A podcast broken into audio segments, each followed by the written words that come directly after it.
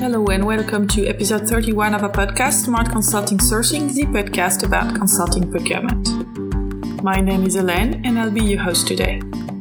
Each week, I'll give you the keys to better use, manage, and source consulting services. This week, I'll discuss why should finance and strategy get involved in decision making on large consulting projects.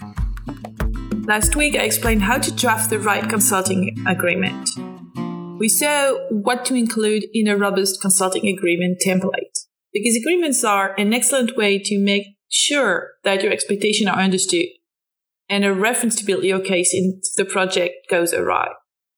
So launching a large consulting project can be daunting, and often the project will have an impact on several functions and locations.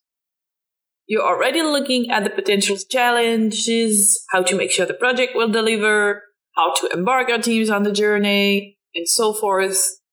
But before you start brainstorming on your ideal outcome, let's make sure that the right people are in the room. So we, we saw in a previous podcast who does what in the consulting process. And we know that we will need a project sponsor. The project sponsor is the person accountable for the project and they will make sure that the project delivers the expected outcomes and they will champion the project to sell it within the project team and the organization. We also need a project manager who's the person who has the daily accountability for the project. We have the procurement manager in the room to make sure the process follows company policies and procurement best practices. And then we have the main stakeholders to make sure they embrace the project. And that's the case for any consulting project launched in your company. But the large project is then another animal. You know, it's often a strategic project. And if it's not, why are you launching it exactly? And even though strategy is not always an explicit stakeholder, the group is responsible for designing executive corporate goals.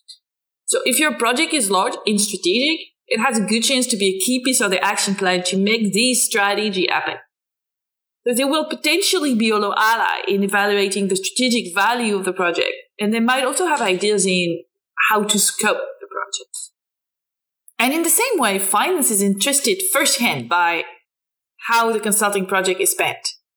And if the project is large, you will have to convince them at some point in time that your project is indeed strategic and worthy of the investment. So why not anticipate the objections and involve them early on? You will gain the support and probably shorten the decision making process. But what's a large project it likely? You're not going to like the answer because it depends. And the definition is linked to the size of your company and the extent of your consulting spend. In other words, an SME could have almost all consulting project falling into that category when a large Fortune 1000 company would have a threshold of around $250,000. That's it.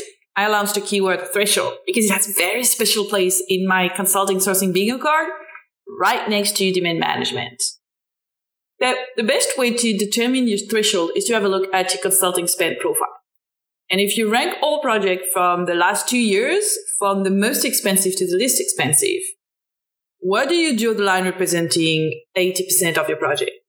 Right? And now draw a second line representing 20% of the project, starting still with the most expensive. And these, your, these two lines, they, they determine, you know, the, the range where the threshold will be. So it should be between those two lines.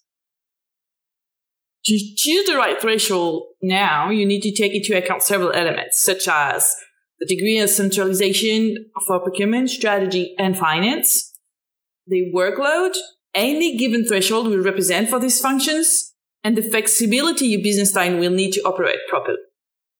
So now you have a threshold. So what's next? Unfortunately, there's no one fits all organization that will magically get you all the benefits in one step. So depending on the volume of project you handle every year, the level of centralization, or the strategic evolution that you expect for the years to come, you will have different options that could work. So first option, you can have a small com- key committee to validate large projects. So the decision to move on for strategic project or project above a certain threshold can be validated through a small committee made with procurement, strategy, and finance. And project afterward will be sourced and managed directly by operational teams. So, of course, this solution is simple and is consistent with strategy and it keeps users reasonable. But the downside is that you have potentially a huge volume under management. Another option is to implement multifunctional teams. So let's imagine that you think that managing consulting is strategic and you have a volume of project that is sufficient, but not enough to justify a dedicated procurement team, right? In that case, you can consider building multifunctional teams to review projects over a certain threshold with always the core triumvirate made of procurement, strategy, and finance. And with this option, you will have more control over how projects are assessed and led. But it also requires very clear processes and excellent collaboration between the different functions. So this is a great option because it's still flexible and it can adapt to the specific needs of a project. But there's still a problem, which is the complexity of the organization in case of large volumes. The last option, you implement a strategic committee. For companies with a large consulting spend, the best option is probably to assemble a team dedicated to consulting and to integrate governance to decide on key projects. So the procurement professional will ensure all projects are assessed and in that they involve the right players in the process. They will also bring more the more strategic project to the committee that will have representative of the major functions. And the centralization of the decisions will allow you to focus your energy and resources on the most impactful project. But the good news is that solution is still flexible and it's aligned with strategy. The downside is that a lower degree of decentralization can be a challenge for some companies and it requires enough critical mass to justify the costs. So independent on whether you implement strict demand management or just filter projects based on the cost, you need to look closely at the most expensive projects to ensure that they are strategic and timely. And for that purpose, you will need to have strategy and finance involved in the decision. And embarking them early in the process will help you keep the deadlines and smooth the validation.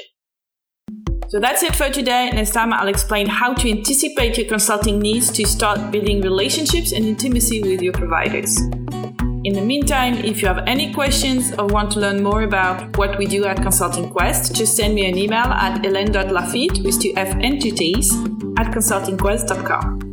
You can also have a look at our website, smartconsultingsourcing.com, to know more about our book and download free templates and guides to improve your consulting sourcing. Bye and see you next week. Au revoir.